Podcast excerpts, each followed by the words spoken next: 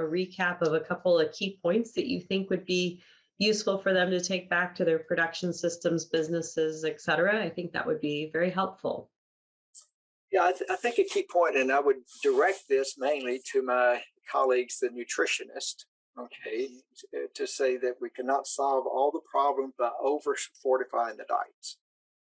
It would be nice if we could do that, but um, you know, too often we add things to the diet and we continue to add, and we never think about is that really still necessary. Uh, so be you know certainly critical. Another one of my colleagues uh, used to make the comment that he would not add anything in the, into the diet that he could not economically justify, and that's maybe a pretty good piece of advice to think about as you're adding things into the diet.